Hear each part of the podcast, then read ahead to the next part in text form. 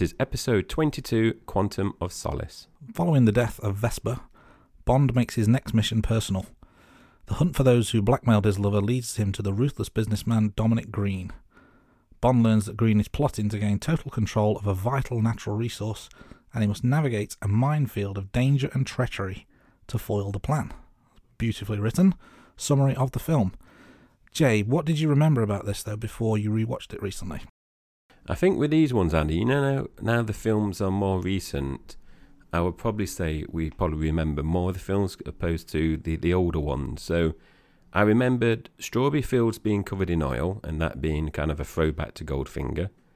I also remember that there was a a hotel in the desert, which I remember I couldn't quite remember what it looked like, but I remember it being quite long and odd looking. Also, there was a, a scene involving the opera performance as well. And I, I remember this quite clearly where Bond was listening into the conversation, and then I remembered where the villains got up and started moving away, and that's how he was identifying the, the villains as well. And this is the third time I've seen Quantum of Solace, so I don't think that's a high number really for Bond. I'll probably say it's one of the the least amount of times I've seen a Bond film, but I might I probably put that down to it's quite a recent film. Although obviously you're to say later on when it came out, maybe would you say that's a recent film? A film that's what 15 is it 14 15 years now? I don't know. I've only seen it 3 times. 15 years old, yeah. No, three times. I'm thinking I've maybe only seen it three or four myself. So uh, that's not too bad, really. Um, and I have to say, yeah, my uh, my list of things I remembered is is quite similar to yours, if not slightly shorter. So I remember the uh, the throwback to Goldfinger, as you as you pointed out, the kind of strawberry dyeing by oil. I also remember the opening scene being a car chase through kind of tunnels. I think it was a lakeside in Italy, and there was like tunnels along the lakeside, and there was a chase there. Uh, the scene at the opera, which uh, we're going to talk about in more detail, I remember that, and a vague recollection of something to do with Vesper's boyfriend, which I believe comes at the end. We will discuss, but before I watched it, I vaguely remembered something, but I couldn't remember exactly what it was. So uh, let's get into it. So the main villains we've got the aforementioned Dominic Green, we have General Medrano, Elvis, not Presley, we have Craig Mitchell, and we have Mr. White. And just the two Bond girls, Camille Montes and Strawberry Fields. Craig Mitchell sounds like a, a brother from EastEnders. You know, when he got introduced in the film and it said Craig Mitchell, I thought, oh, that's quite a random name in a Bond It's film. a Cockney gangster, isn't it? Not a Bond villain. yeah. yeah. So, theme song is Another Way to Die by Jack White and Alicia Keys. The opening credits, we got a desert setting, which obviously fits in with the, the film, and they, they tend to obviously fit in with the film as well, these opening credits. We got a bullet flying over the sand dunes, we got Bond silhouettes. We have the usual models as well, and if I am not mistaken, I think last week's Casino Royale was there was the models? I can't quite remember if there was models or there wasn't as in your face as they usually are. So we've got the models here. And we also see them spinning around and also we see the Bond silhouette falling on the screen as well. In terms of Bond count, so this is the James Bond kills only, we've got 16 in Quantum of Solace. A respectable number. Talking about gadgets, there's not a lot to talk about. There was a what do you call, I suppose, a modified mobile phone. There was very light on gadgets, um, which we'll we'll talk a little bit later on about as to why that may be. There is no introduction of Bond James Bond, which I'm a little bit surprised by.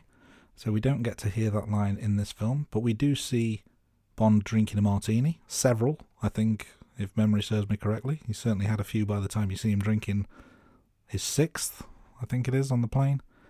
And we do not have any hat wearing or hat throwing though. So that kind of covers some of the main talking points that we collect each pod. Let's talk about what our favourite scenes were. Jai, why don't you kick us off? My favourite scene in Quantum of Solace, I think, was an easy one, Andy, and it's the opera scene.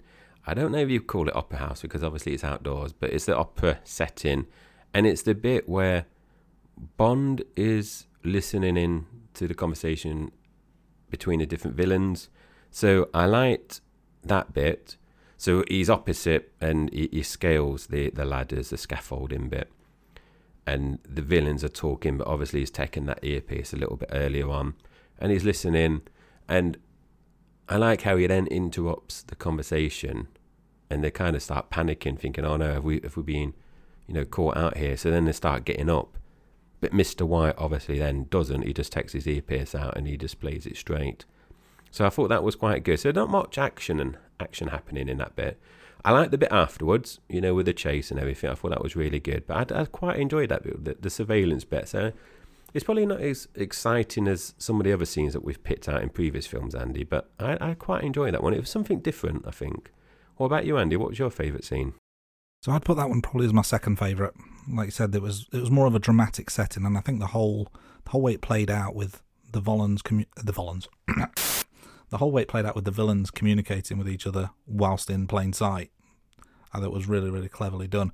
But I just picked another scene over top of it, and that's uh, just after the opening credits. There is the reveal that Craig Mitchell is actually a villain. He starts shooting and then he legs it, and Bond chases after him. So there's a foot race kind of through the tunnels and then over the rooftops. And and all that while all the while this is going on, there's the the horse race in in the is it, is it Siena in Italy? I think it is. There's this kind of a horse race, which I'm assuming is a famous horse race. I'm not I'm not too familiar with it, but it was a, a very memorable scene. And then it turned, you know, there's this foot chase going on at the same time, and then they join into the horse race. There's shooting, there's there's mayhem. It's uh, it's just really well done, and then it culminates in a, a fight scene between the two. Um, just the whole sequence I thought was was really really cleverly done, packed full of action, um, and so yeah, that one edged it for me. So another question we ask each week, Jai: How many times did you reach for your phone while watching this? So, Andy, I, I was naughty in this episode, so I think I've had quite a few episodes now where I've had zero times reaching for the phone. This time it was three. And I remember writing a note and I remember thinking I will explain to Andy why it was those three. Now, obviously, it's a few days after we've written the notes, and I've completely forgot what they were. I can't remember if football was on and I was checking the score, or my daughter has TikTok on her phone now and she keeps constantly sending TikTok videos about food, or something else. But I know it wasn't Bond related. It was totally not Bond related. But it was three times and it was spread out through the film. So it was, it was you know, look at the phone. Some I, I did something, but it wasn't for long. It was only for like a minute tops. But yeah, it was. I struggled a bit, Andy, with this one, if I'm honest. So yeah, I did get distracted. How about you? Were you disciplined? I was disciplined. Yeah, I, I went for the phone precisely zero times. Um, what I will say though, just going back to your point around your reasons for reaching for your phone, it did sound like you were setting up a quiz question there. Like, which one of these statements may be true in terms of here are the possible reasons why I reach for my phone. Uh, but no, I um, I stuck with it, watched it through uninterrupted, um, and maybe I enjoyed enjoyed it more for that. I guess there's one way to find out, and that's to talk about the all important rating. Jai, do you want to start? What was your rating out of 10 for Quantum of Solace? I gave Quantum of Solace a respectable 6. So, obviously, we'll talk about rankings later on in terms of where that drops out of the 22 films that we've watched so far. So, I think 6 is fair. So, what about you, Andy? Uh, a slightly more generous 7. I would say I enjoyed it more than I remembered first time round. I had him I had in my mind that this was the Craig film to forget, but actually I was pleasantly surprised. So uh, seven out of ten, I think, is a good score for me. So we've had your opinion, we've had mine. Um, what about your wife? What was her opinion of this film? So when she wasn't on her phone, so she was on her phone quite a bit. She she stayed awake for this film, but I think her points are very valid, Andy. So I don't know what you thought when you saw these notes. So she felt it was like a sequel to Type Loose Ends from Casino Royale, and we're going to mention this obviously in a bit that it, it takes place, doesn't it, pretty much straight away after Casino Royale. So you can see why. I think, Andy, is this the one one of the few times it is a sequel. I, f- I think back to maybe On Her Majesty's Secret Service and Diamonds Are Forever are kind of like one film ends and Connery and Diamonds Are Forever is, you know, after Blofeld because of Tracy dying. I don't know if you class that, you know, in terms of like it continuing over two films. But apart from that, you know, what I just mentioned, I can't think of any other instances where it's directly pretty much a continuation of the previous film. Yeah, I think that's a good point. I would I would go as far as far as say that wasn't that doesn't count as a sequel because it didn't necessarily continue the story, although it does refer to elements from previous films. So the way the way I view it, and you know, feel free to jump in and correct me, and listeners out there, feel free to correct me if you think otherwise. I feel like films one to twenty were a continuation of the timeline but not necessarily a, a, continuation of the story. I think they are 20 separate stories running one after the other. Whereas I think for Casino Royale, then Quantum of Solace, it is a continuation of the story. That's how I would differentiate. But uh, I'm happy to be proven wrong if, if people think otherwise. No, I, I think that's fair enough from my point of view, Andy. But we, we've obviously got some Bond super fans out there. Maybe they would disagree. But carrying on with the Weiss verdict, so she, you know she mentioned that she also said it, there was very little substance to the film, and she said if it was a book, it would be more like a novella. And I don't know what you think of this, Andy, but I made a note of this as well. So she said we're singing, you know, singing from the same hymn sheet here. She said there were too many chases, and she pointed out that we had car chases, planes, boats, and at least one foot chase. So I don't know what your thoughts on that is. Considering the length of the film that we're going to talk about in a minute, there seem to be a lot of chases. Hard to argue that, I would say. I don't know if can you have too many? I guess you can. Let's briefly thinking back to previous films. Would we say there was one chase per film? Or certainly one memorable one. Whereas, like you said, there's there's probably at least three or four in this. So uh, yeah, that's probably I'd say that's a valid point. Yeah, I think yeah, you one or two, like you said, probably one main centerpiece in terms like a big boat chase or a big ski chase, and then there might be one smaller one. But this one, it just felt like chase, chase, chase, chase. So in terms of bringing the story along, in terms of like the narrative and the plot, it didn't seem like there was much to it. And like the missus said, little substance, so a lot of action, but not much substance behind it. That was obviously her fault, and obviously, me and you gave it six and seven respectively out of ten. And TikTok viewers out there have obviously voiced their disagreement, Andy, with some of our ratings as well. So obviously, it's very subjective. It is indeed. We are we are not the official Bond raters, although if you're looking for the leading source of Bond Bond film rating podcasts, I'd say we're probably in the top one. Uh, so forget the others out there. I, I joke, of course. Um, but no, it's it's good to get that level of engagement, and it's good to get diff- different opinions. Uh, my wife, just out of um, just for reference, is still not watching Bond films yet. I did mention in previous episodes I'm going to try and get her to watch the last one. I'm probably going to try and twist her arm for Skyfall as well because I think I just think she'll enjoy it, whether she knows it or not yet. I don't know. I just think that's the one for her. She she did watch, and I, I believe I mentioned this prior. She did watch Casino Royale with me a long time ago, sort of, in that she felt, kept falling asleep and was a bit disinterested, and that, so she remembers some elements of it. But my thinking was, if she's gonna miss one of the Craig films, this will be the one to miss. But uh, to be confirmed. Let's see what happens in the coming weeks. But uh, I will do my best to, to get her involved with Skyfall for next week's episode. Uh, let's uh, take a few more facts before we move on. So the runtime was 1 hour 46, and that's massively down from last week. Certainly seems short.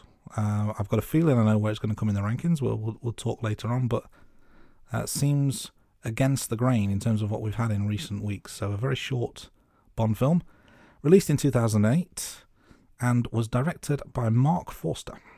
And now, you know, our usual usual listeners will, you know, recognise what we usually talk about here. And we're talking about some general points before we kind of get into the film and various other elements that we like to talk about. But I always like to kick off with the budget and the box office stats. So let's look at the budget.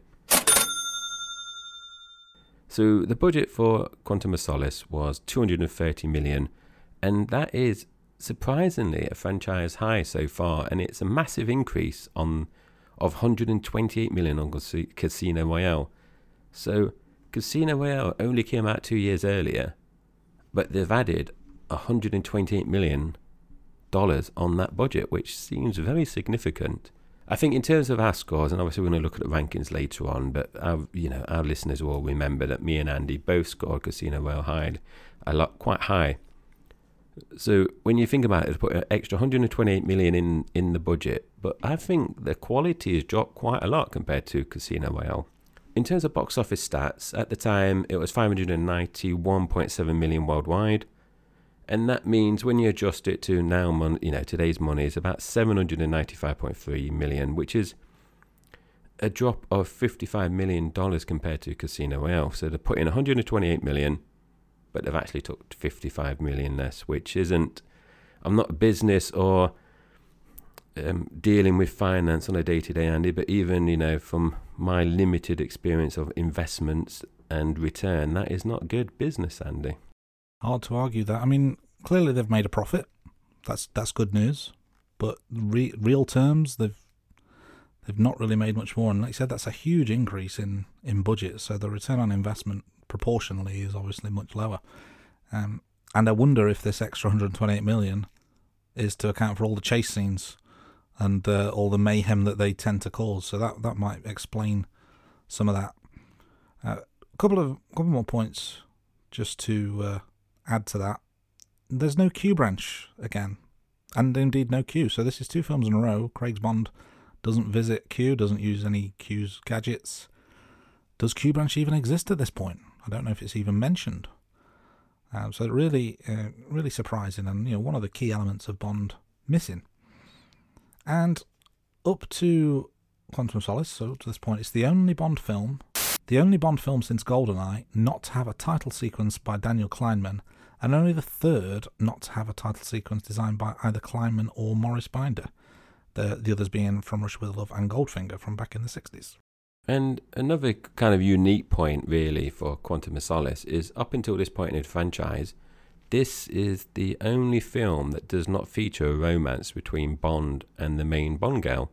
I think they might share a kiss, but there's no kind of um, boogieing around. So that that's quite unique as well. I think a kiss is as far as it goes. You're right. Mm, yeah. Sounds familiar, I'm afraid. But anyway, moving on because my wife listens to this podcast, so I best not, you know, mention any more about bedroom activities or lack of. But let's carry on moving. so the new director to the Bond franchise, Forster, has previously directed Monsters Ball, Finding Neverland, and he's also directed World War Z and Christopher Robin. And out of those four films, Andy, I've seen all four, and I really liked Finding Neverland and World War Z. Christopher Robin was not bad, and obviously Monsters Ball with the Bond link with Jinx and Halle Halle Berry winning an Oscar for that, if I'm not mistaken. A little nod there, you know, relationship. Have you seen any of those films, Andy? Or I've seen three, three of the four. Yeah, I've seen uh, Monsters Ball, Finding Neverland, World War Z. We should probably call it World War Z, shouldn't we? yeah. being, in the UK, but it's, it was called World War Z. I don't want to offend any anyone with Z in their name, like uh, like a Jay Z, for example. But no, Christopher Robin is the one I've not seen, uh, which is surprising because I'm I'm sure it's of that list. It would be the one my wife would want to see the most. So uh, I've missed a trick there, haven't I? Yeah, and World War Z or Z, I think was a was a really good film. I enjoyed that, and I was when we were writing up these notes, I did a good bit of googling this because I always remember that there was supposed to be a sequel to that, but it always never kind of happened. And as doing the research for this, I found then found an article to basically say, yeah, they knocked it on the head. They were trying to do it, but then things kept coming up, and then they knocked it on the head. So yeah, it it never happened, unfortunately. Yeah, see, the problem there was starting at the end of the alphabet, because where do you go from there? if it was World War A, there'd have been 25 sequels.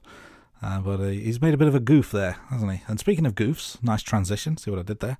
Let's talk about some of the goofs and continuity errors of Quantum of Solace. The Rating Room. So the first one, when Bond follows Camille to Green's place on the docks, you can see there's a road sweeper in the background sweeping fresh air. Uh, I didn't pick that one up actually, so that's a, that's a good spot um, from you there, Jai. The second one, this is one I did pick up, and I had to kind of question it in my own mind, but I'm pretty sure I'm right here. So at the end of Casino Royale, Bond is, you know, he, the very last scene, he's wearing a three piece suit when he takes Mr. White. Uh, Quantum Solace, which begins basically minutes later, it's, it's directly following on from Casino Royale. Uh, Bond is wearing a completely different suit. So at what point did he think it was necessary to wear a completely different suit? Another note, which is a little bit later on, but I'll mention it now just because it ties in nicely. Daniel Craig has much longer hair, um, so they've they've clearly not take taken note of his hairstyle from Casino Royale because his hair is noticeably longer. And if you're going to go for continuity, you've got to you've got to cut the hair so it's the same. But for me, it was um, yeah, it was egregious. I agree, Andy. And, you know, I'm losing my hair by the minute, whereas Daniel Craig is growing his by, you know, minutes. But I always think, and I'm going off topic slightly here, Andy, you know, where TV programs where, you know, you might have a, a season with 20, 13 episodes and the season ends with a cliffhanger. But then season two starts within the same scene. And you think, oh, I wonder they just recorded it all at the same time so you know make sure like you're saying about haircuts are the same people's weights the same or do they basically oh yeah we've got another season let's you know try to reenact this bit so it's seamless i always wonder what they do with those I guess it would depend on whether you know you're going to have a sequel or a following season. Because I guess you could you could have the danger of filming the scenes that follow on and then being cancelled and never get to show them, so you've wasted your money. Or on the flip side, you leave it, find out you've got an extra season, and then you've got to you've got to add to the budget with hairstyle stylists and uh, tailors and personal trainers and such to get them back into previous shape. I'd imagine that's how it works anyway. and andy going back to the continuity error where you said about the the road sweeper i knew about this before i um, watched the film so as it was happening i said wife obviously i called her by her name I said, "Wife, look in the back at this bit. There's a there's a road sweeper sweeping fresh air." And I saw it, but the wife, I think she, I don't know, if she was looking or she was on the phone, but I had to wind it back, and then it happened. And she was like, "How does that even happen?" I said, "I don't know." I said, "I don't know why as a road sweeper, even if they're thinking about sound, you know, while they're recording the dialogue, surely sweeping wouldn't make much noise." Anyway, after doing watching the film and then writing the notes up, Andy, that is happening a- at least one other film because I found it on Twitter of someone showing the James Bond one, but in another film there's someone I don't know if it's road sweeping. I think it. I remember seeing pretending to eat. So they basically had the food on the fork still, bring it to the mouth, and then take it away with the food on the fork still, you know, in the background. But yeah, I thought that was um, yeah, I, I thought it was funny. Moving on, so we've got the opening scene, and this is a bit before all the music. So, this is usually when we talk about the gun barrel, but the gun barrel sequence isn't actually in the usual place, it's actually at the end. So, we're going to move over this bit now and pick that up later on. So, the opening scene is, as Andy mentioned, you know, continuing on from Casino Royale. So, we're in Italy still. And when this first scene happened, Andy, I don't know what you thought of my note here, and I can't remember which Jurassic Park film it is. There's a Jurassic Park film where the camera kind of comes in from the ocean and you kind of see like the island and it all looks honky dory. There's a little, there's a family playing on the beach and the kid walks, starts walking off to more the jungle bit and then the little dinosaurs are there. When that shot was happening, because it comes in slowly and you can kind of see the island or you can see the land. I thought that reminds me of Jurassic Park, but obviously it's not because then you got car chase and everything.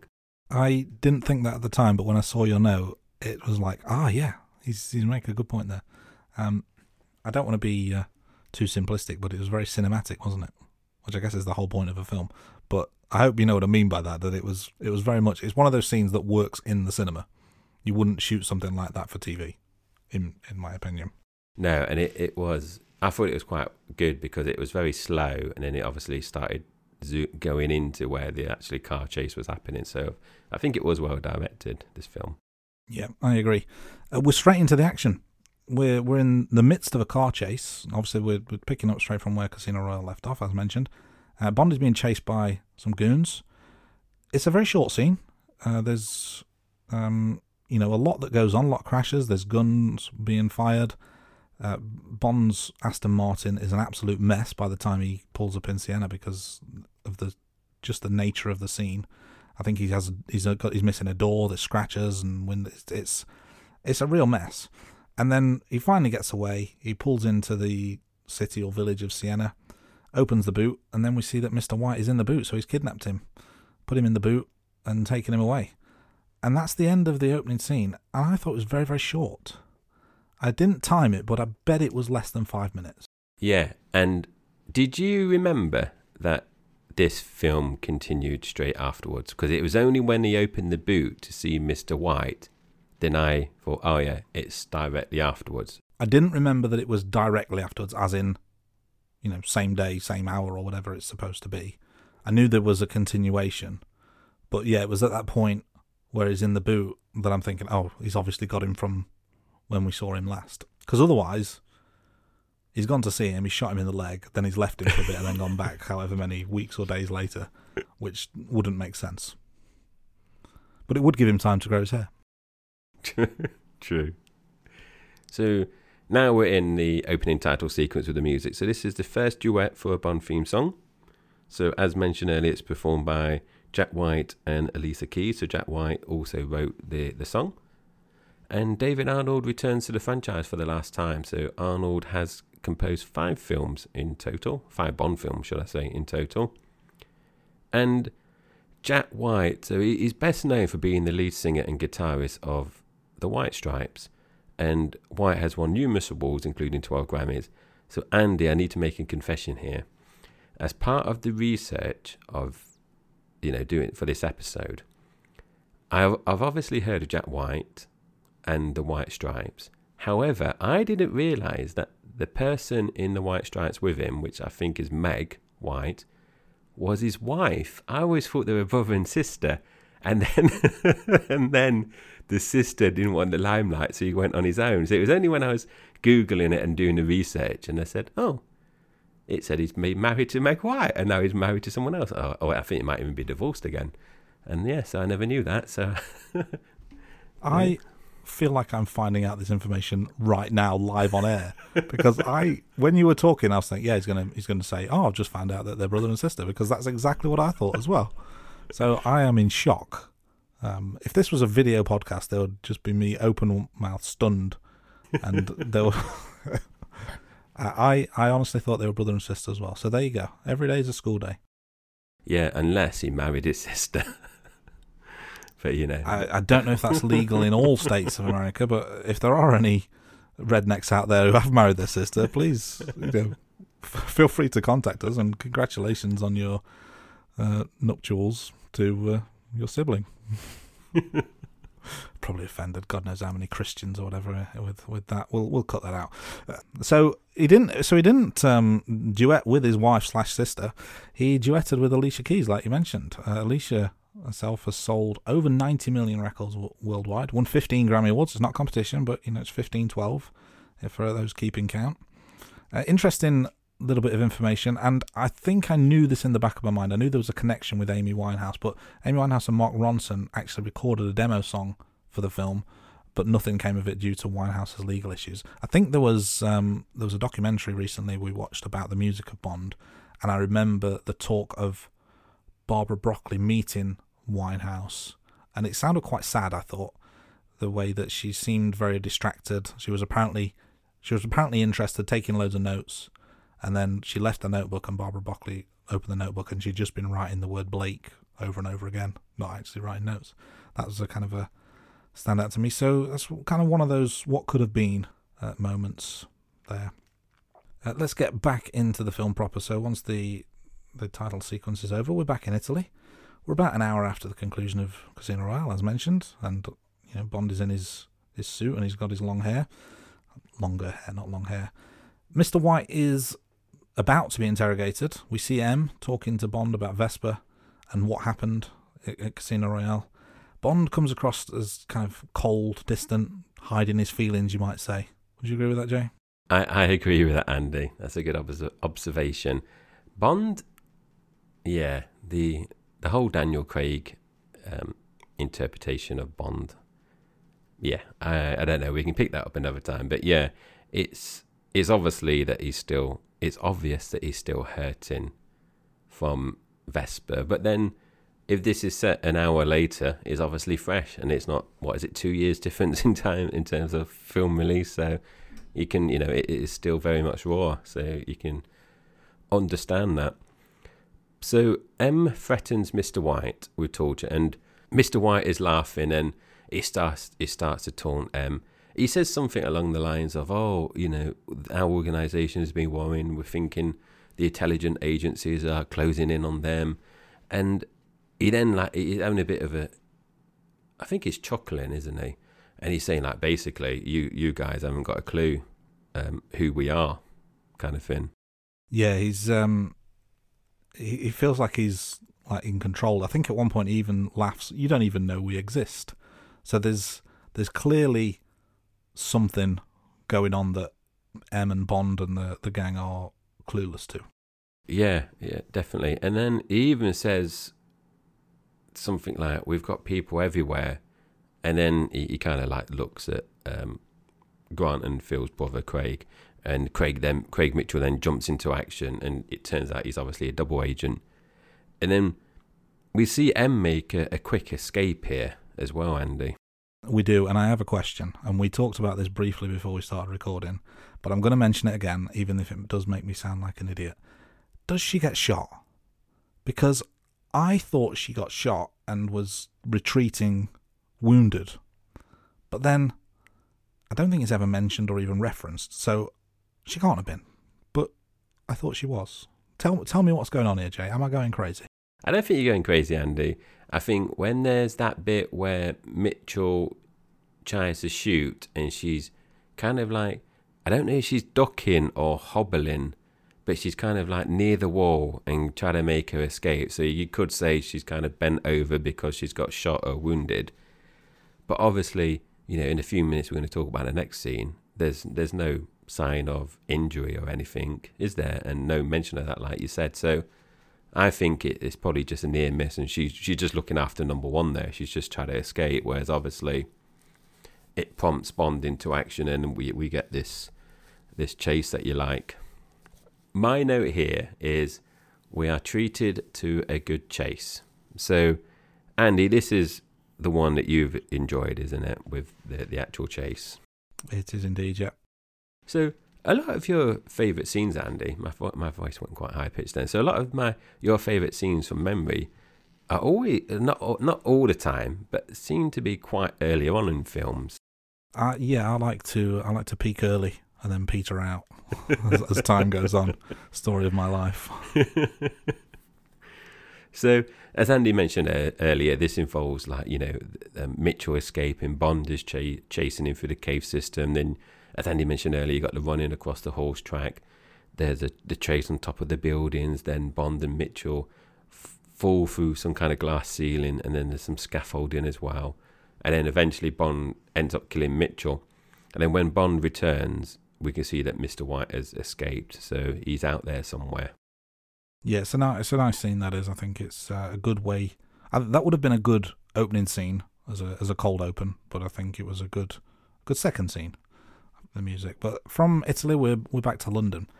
Uh, Bond and M are in Mitchell's apartment. There's like a CSI type crew there, aren't they? Just dusting for prints and going through everything. And there doesn't seem to be any leads. M's flustered. Uh, she said Mitchell passed all the regular security checks. I think she said she'd been a bodyguard for so many years, and you know, clearly nothing would suggest that he is the double agent that he clearly is. And we see Uh, this is back in MI6. We see some operatives. They're using kind of snazzy IT equipment, and it's kind of like a touchscreen table type thing, isn't it? Where they're they're going through some marked bills, some marked notes, and um, they say, "Oh, we found this marked note," and then make some comment. Ah, well, you probably find one in my purse because they're that all over the place. But then it leads them down this this path to to a lead in Haiti, on the the back of these marked notes, and that's where we're off next. And Jai, you can pick it up from there. So now we're in Haiti, and Bond follows up the lead now, and he, he has a fight with Edmund Slate in a hotel room. And my note here was Slate is no match for Bond, and Bond dispatches Slate with ease and quickness. That's uh, very succinctly put. I'll give you my exact notes because I think the time it took me to write this is probably as, the same amount of time as the scene lasted. so this is it, word for word, what I wrote. Bond goes to find Slate. Bond finds Slate. Bond fights Slate. Bond kills Slate. And that that is the scene. It's it's a nice little fight scene. Don't get me wrong. It's um it's pretty brutal, but it's it's over before it begins. Really. Uh, from there, Bond leaves the hotel. Uh, he's picked up by a beautiful lady in a car. I think she she just pulls up next to him and says, "Get in," and uh, he does. Um, and he makes some, some remark during this journey that Bond he doesn't have any friends. He make, I can't remember exact words, but he makes some remark that he doesn't have any friends. Doesn't He does. She, I can't remember which which one of the two notices the that they've got someone following, but she says, "One of your friends," or "He's one of your friends," and he that's when he says he doesn't have any friends. So, you know, as I just mentioned, they're being followed, and it comes to light that Slate was actually hired to kill Camille. And then obviously, you know, he opens a suitcase and sees the photo and the gun, and Camille tries to kill Bond as well, thinking that he's obviously Slate because he's obviously taken his place. But Bond manages to escape. And then the, the goon on the motorbike comes up, and Bond basically just knocks kind of like the. Is it he knocks the bike so it, the bike goes flying, or did he just knock the the the rider? I, I don't. Does he like kick his leg from under him or something that makes the Yeah. bo- the bike spin? Yeah. yeah, it's uh, it, it looks like an, an elaborate uh, soccer tackle for our American listeners, or football tackle as we would call it in uh, in normal English. We then see we're so we're introduced to the main villain of Quantum of Solace and Dominic Green, as Andy mentioned at the top of the pod. And Green is played by a French actor and director Matthew Amalric, and he's appeared in numerous French films, and I've only seen a handful of French films um, before, and he's not in one of any of those. But interestingly, he's he's actually worked with Spielberg and Wes Anderson as well. Quite the uh, the resume. I don't know if there's a French word for resume, um, but uh, it's, it's it's it's quite the CV he's got anyway. Uh, Bond is keeping an eye on him. He's kind of surveilling the scene, and uh, he goes up to one of the guards and he leaves his business card. And we see the business card is for Universal Exports, uh, which uh, made me smile because we've seen Universal Exports in many films, but this is the first time in the Craig era that we see him using that Universal Exports cover. Um, whilst we're here, it's kind of at the, the docks, isn't it? Camille is taken by General Medrano. Green finds out that Camille's been snooping around. Uh, Bond sets off after the general and uses the bike to kind of cross over some boats before transferring to the boat and uh, crashing the boat into the general's boat. That sounded very convoluted. It's a pretty cool scene. Much better watching it than listening to me describe it, that's for sure. Um, but he, yeah, he, he uses this elaborate way of getting onto a boat to crash into the general's boat, and then he saves Camille and escapes. Yeah, and we've got this boat chase here, and this very much reminded me of the Roger Moore era of boat chases, because Roger Moore had boat chases, and obviously he had ski chases, but he was the one Bond that I would have said that was you. You think of boat chases, you would have said Roger Moore. So Daniel Craig's getting into the action as well. So it turns out that Camille had actually deliberately got herself into that position so she can go um, to kill the general. Now we're on the airplane. So Bond is talking to M and Tanner about Green. M then makes a call to the Americans to say they've got no interest in Green, which is a lie, and M explains why. That is to Tanner, which I thought, you know, that's a bit of a drop ball there for Tanner. Surely she would have, you know, cotton on why that you know there is an interest from the Americans on that. And the Americans are talking to Green and they're working with um, each other. So we get Greg Beam here, and he's the CIA section chief for the South America region. And Beam, when I saw this, Andy, I thought, yes. Beam is played by David Harbour, and Harbour is obviously featured in numerous roles um, across you know various TV and film. He's been in Stranger Things, is how I know him, obviously on Netflix. He's appeared in Black Widow, which I've not seen, is on my watch list, Andy, but he's appeared in Suicide Squad. And also another film I've not seen is he's played Santa Claus, Andy, but it's in a film called Violent Night, so it doesn't sound very Christmassy. Yeah, probably not one for the kids before uh, Santa visits them in the morning. That's for sure. Uh, I've of those, I've seen Suicide Squad. I don't remember him in that, so uh, clearly I didn't enjoy it as much. But Stranger Things, absolutely love, fantastic, and he's he's really really good in that. So uh, yeah, I, I too couldn't, I didn't remember that he was in this, so it was a pleasant surprise to see him on screen. Andy, I didn't realise that he, when I was looking at his Wikipedia IMDb page, I didn't realise he was been in so many things before Stranger Things. I think Stranger Things, I wouldn't say necessarily say it made him, but I think it's the role that's kind of sparked all these other roles that he's getting. It's it's the one that stands head and shoulders above all others, others I think, isn't it? Yeah. I think that's gonna open all kinds of doors. And in, uh, in sorry, and in Suicide Squad, Andy, he's I don't know what the character's name is, but do you remember the scene where ah the lady I can't think what her name is. The lady that basically wants to pull together the Suicide Squad, and she's doing that presentation, and you got like a bunch of suits on the side of the table, and she's doing that presentation. He's yeah, one of yeah. those suits. Uh, okay, so he's almost background fodder, isn't he? to an extent. Yeah. But now, stranger thing, and, and if, uh, just on a, a personal note, on from him, he's married to Lily Allen, isn't he? He is, yeah. I didn't know they were married. I know that they met on a dating app. Yeah, there you go. Not I Tinder. Was, I was gonna, I was gonna say something really crude when you said uh, uh was, he's been in lots of other things. I was gonna say, yeah, he's been in Lily Allen as well. but, I don't know if we'll cut that out or not. I quite like it, but uh, we'll we'll we'll see when it gets to editing. Um, anyway, let's get back on track. Uh, Beam says he will get rid of Bond for Green, and uh, just before this happens, uh, there's a, the photo of Bond, and he shows it to Felix. And like, you know, this is, and Felix denies who it is, and uh, Beam just says, "Oh no, that's James Bond, isn't it? He's a secret agent."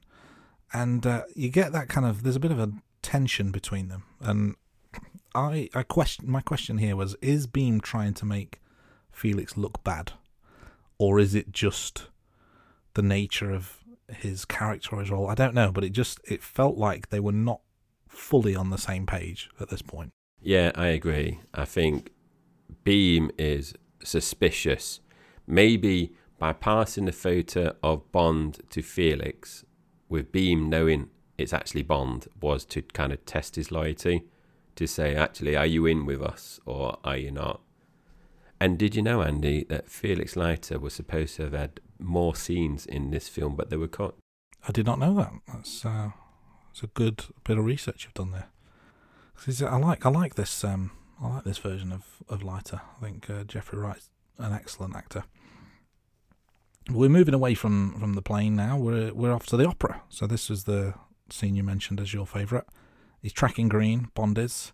Uh, there's he's noticed that there's like goodie bags being given out with with various things in, and he takes care of someone who has that. And within the goodie bag is an earpiece. So Bond takes the earpiece. There's quite a I think it's quite an amusing scene where I think he beats him up in the toilet or something, doesn't he? Or the impression is that he's beating him up in the toilet, and then he shuts the door and breaks the handle off.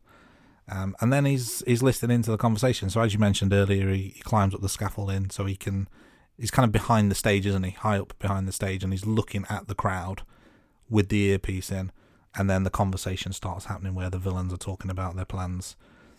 And uh, Bond interrupts at some point uh, I can't remember exactly what he says, but something like you should maybe not meet in such a public place.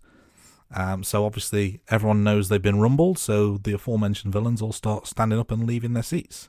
And at that point, Bond's looking at them. He can see who's leaving their seats, and he starts taking photos on his phone when they're leaving. So quite cleverly done by Bond, but I, like I said earlier, quite a well played dramatic scene. I thought. Yeah, definitely. And this is the the modified phone, Andy, from the the gadget that you mentioned earlier. This is where he's obviously taking photos and Tanner, isn't it? He's up because I think is M about to get in a bath at this stage, but Tanner's working late. Yeah, and Bond is right. yeah, Bond is sending the, the photos, and obviously Tanner's running them through the system. So yeah, this is so this is what I said earlier about this is my favourite scene, but I, I also like the bit afterwards, and I like it where Bond obviously then starts walking into the building, and he's in the corridor, isn't he? And Dominic Green and his goons kind of like then come on the other side, and they kind of just look at each other. Dominic Green does this nod to one of his henchmen. Bond then just starts walking down the corridor, and then you see him run. But it's punctured with scenes from the opera as well, and the sound from the opera seems to be amplified compared to the gunshots and Bond chasing. So I love how it was keep cutting between the opera scenes, which was very dramatic because there was a murder scene in that bit, then Bond being chased. I thought that was really good. So that obviously, you know, I mentioned this is my favourite scene, but that bit afterwards was really, really good as well. Yeah, e- excellent. I really liked it's filmed. You you almost talking me into changing my favourite scene, to be honest. Um, but yeah, it was it was really really well done. And then it just carries on. So then Bond lets one of the goons fall off the top. This reminded me of Sandor from The Spy Who Loved Me, isn't it? Do you remember where he's hanging on by the tie? Roger Moore just, you know, Yeah, yeah. It just does it. So that, that brought up memories of good old Roger Moore. And it turns out he's actually the bodyguard of Guy Haines, who we find out is an, an advisor to the British PM. But the bodyguard survives the fall, and it's Green. Green sends says to one of his henchmen, "Is he one of us?" or something like that. And henchman says no, and he says like, "Why is he looking at me?" or "He shouldn't be looking at me." And then the henchman goes out and just basically shoots him once or twice in the head. And but obviously Bond is then framed for this, and then M finds out and she revokes all Bond's credentials as well. So because they believe Bond has killed the bodyguard. Yeah, a nice scene there. And he, he goes to the airport, doesn't he? Tries to get a ticket. Everything's been declined. And he says to the woman behind the desk, uh, You're going to get a call in a minute. Can you tell him I've gone to Cairo? Um, and she she agrees because I guess she's taken by Bond and his new long haired look. Um, but he doesn't go to Cairo. He's off to Italy. Um, and he meets up with Mathis. Uh, they have a bit of a chit chat. And uh, he says basically, Why don't you come with me? And Mathis agrees to go to Bolivia with Bond to investigate further. Andy, I got one question here, and I didn't write this down in the notes, but I did pose this question to the wife. He says something, doesn't he? He says something like, "I'd rather go to Bolivia than put suntan on her once more," or some or along to those lines, doesn't he? He says something about that. I said to my wife something like, "I'd rather put suntan on the woman." I know. I mean, it is nice sunny villa, enjoying the weather, and I'm going to be putting suntan lotion on this beautiful woman, or I go to a South American country where I might end up dead. Yeah, it's not really uh, it's not really a hard choice, is it? I would say. I did I did like the uh, the dynamic between Mathis and uh, was her name Gemma? Uh, I think it was the the lady he was with, and uh, he mentioned she mentioned something about uh, the wine, and he says, "Well, I can't remember what it says, but she basically has a go at him for, for only buying cheap wine." Uh, so it's uh, yeah, nice, a nice scene, but maybe he's had enough of her nagging and complaining about the cheap wine. That's why he wants a bit of peace and quiet over in Bolivia. But over in Bolivia, Bond and Mathis are greeted at the airport by someone who introduces herself as Fields. Uh, Just Fields, I believe, uh, when she's questioned further. She tells Bond, go back to England, basically. And now, Fields, Strawberry Fields, for uh, to give her a full name, is played by British actress Gemma Arterton. She's since featured in various roles in TV and film, including The King's Man, Rogue Agent, and The Escape, amongst others. Um, and she uh, she basically tells him to go back to England, and uh, Bond asks when's the next flight, and she says it's tomorrow. So okay, they can go to a hotel then. So off to the hotel they go, um, but Bond he's not happy with the hotel she's chosen, so they change hotels and they're off to a fancier hotel. And uh, I think they, they make some comment about being teachers on sabbatical, and um, she says, "Well, that's that's not going to work for our cover when we go to this fancy hotel. So he goes to the fancy hotel and says, "We're teachers on Tabasco and we've won the lottery." it's uh, it rem- it took me back to the Casino Royale scene where he's he's got a hotel room under an assumed name, but just tells them that his name's Bond. It's just that kind of that arrogance, that you know, devil may care attitude. Uh, I quite liked it. It's a good scene. But at the hotel, it's not long before Bond has seduced Fields. He's he's back to his old ways, and she just goes along with it, just like Bond girls did back in the old days. And he uses such a. It's not even a cheesy chat up line. He basically says something along the lines of something about stationery, doesn't he? Yeah, he says, He's- he's, like in he's in the bedroom, isn't he? He's like, "Oh, can you come and help me look for the stationery?" or something Yeah. ridiculous like that, isn't it? Yeah, I said to the wife, oh, yeah, that would work, wouldn't it? But I suppose for Bond, it, it obviously does. So, Arterton won an Empire Award for Best Newcomer for her role as Strawberry Fields. And Andy, I don't know if you picked up on this, but Strawberry Fields isn't, her first name isn't actually mentioned in the film, is it? I I don't think it is. I knew her name was Strawberry Fields, but she only ever introduced herself as Fields, doesn't she? Yeah, so she's only, you only see her first name in the credits as Strawberry Fields. Obviously, a, a Beatles fan must have named her. Um, we see James and Strawberry. See that when you put if I call them Bond and Fields, that sounds good, but let's call them James and Strawberry. Yeah, James and Strawberry and Camille and Green. They're at a fundraiser later on. My question here, and again, this this may be something I've either misremembered or I'm just thinking it in the wrong way, but why is Camille even there, or how did she get there? Because if you think of it from Dominic's perspective, he must have invited her because it's a guest list type thing. Because the, there's a scene in the in the hotel where Mathis gives Bond the invite, says you've been invited to a party. So Camille must have been invited, and this is after he's tried to kill her and after she's tried to kill the general and all the other stuff that's been going on. So I just found it very strange that she would even be there in the first place. I, I agree. Unless she had an invite before it all kicked off and they were just very poor in terms of housekeeping and hadn't updated the list. She's she's there, isn't she, just to keep that connection to try to get back to the general? Because she doesn't have an in, does she, with the general, unless it's via Dominic Green? I think that's it. Yeah, and the way she's acting is she's she's like she's acting like she's still his girlfriend, even though she's she's pissed off at him. So it's Yeah. it's, it's weird. She an- antagonizes him, doesn't she? Doesn't because he's doing some spiel about something that his company's done, and then she comes in and said, "Oh yeah, you made billions or millions from that, didn't you, by doing X, Y, Z?" And then he kind of ushers her away. Yeah, he's she's made him look stupid in front of some very important people. Yeah, and then then I think it's pretty much straight away actually with this bit. Green and Camille go to um, I don't know if you call it a balcony. There's a, there's a up this up the stairs and there's a bit overlooking, and Camille kind of cottons on that. Oh, are you gonna like knock me over the wall? But he he does kind of push, and the wall kind of gives in a little bit, but obviously doesn't fall. And she looks a bit startled there. But then Bond comes to the rescue, and there's a little chit chat here between Green and Bond. And I know we we do the quotes and one liners later, but I think this is a good opportunity to kind of capture this one. And this involves a, a little sassy exchange. And Green goes, My friends call me Dominic. And then Bond says, I'm sure they do. And I thought that was good because he's just not messing about And he's like, Yeah, whatever kind of thing. He's just not scared as well at all. And then Bond and Camille goes, and then Elvis is coming down the stairs, and Fields just kind of trips him. And as he falls to the bottom, his hairpiece comes up a bit, doesn't he? Uh, doesn't it? I think so. Yeah.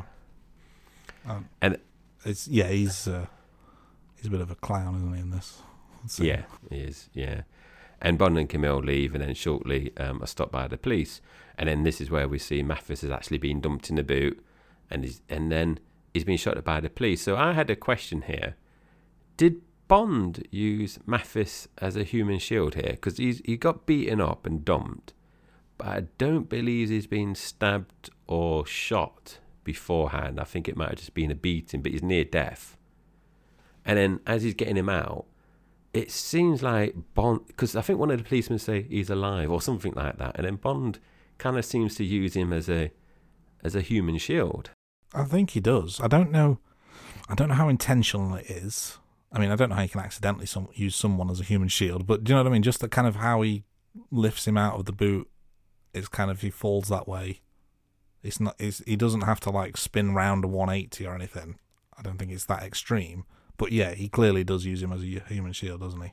Yeah, this reminded me, and you might remember the film better than me, the scene where Bond is dancing with the one of the villain's women, hench women, woman, and they're dancing, and then he, one of the goons, goes to shoot Bond, the body's placed in between, and then he covers up the bullet hole, and then he says some kind of one liner to say, you know, when he puts her down, like she's dead on her feet or something like that. Do you remember that bit?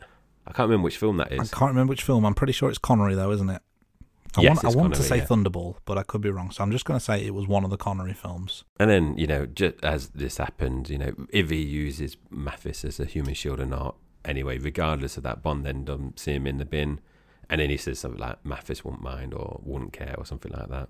Yeah, it's a, it's an interesting juxtaposition this because I think Bond is genuinely sad that Mathis is dead, but very quickly realizes he's just got to get on with it, and like I said, just coldly puts him in the bin and it's back to business sort of thing. So it's a it's a nice little scene, but also shows a little bit of him, a little bit of emotion from Bond, but then also that cold, nasty streak that he that he needs. So uh, I, I quite like that.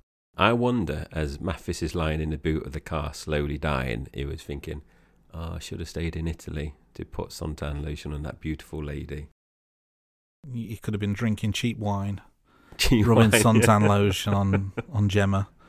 I've called her Gemma. I mean, her name might not be Gemma. I just remember her as Gemma. So, but that's that's what I'm calling her. But yeah, things could have been very very different for Mathis. Rest in peace. Uh, shortly after, you know, Bond and Camille they they need to escape, so he pays for a plane, and they not long after they're attacked and shot down by a fighter plane.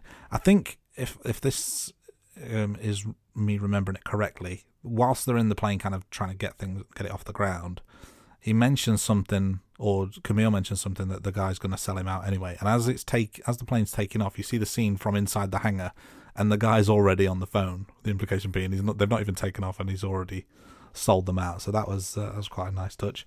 Uh, they do manage to escape. They jump out, and uh, Camille's got a parachute on. They they kind of get together, and they manage to pull the cord just before they land in the like kind of the sinkhole, the cavern. I thought it was a nice little scene with the planes. A very very rough landing though, because you know it was just in the nick of time, so it was they came down with a bit of a thud, uh, to be honest.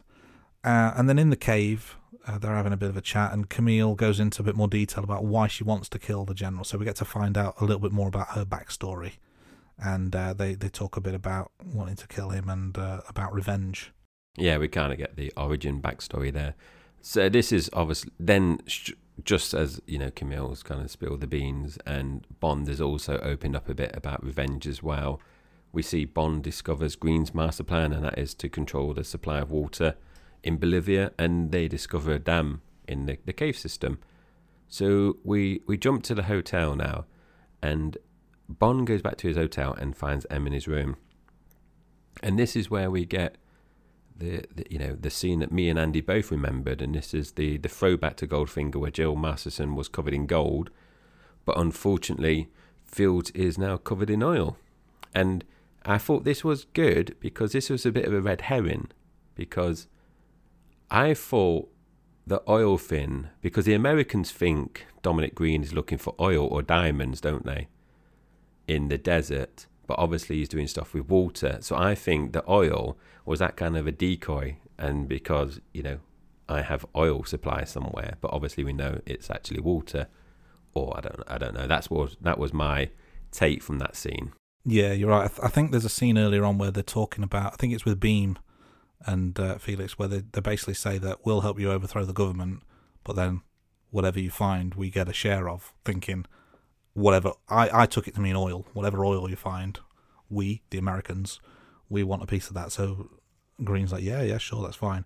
But then obviously this is when we find out it's nothing to do with oil. There isn't any, and it is a is a red herring. So it's uh, it's a, a nice layered part to the story, I think. Yeah, definitely.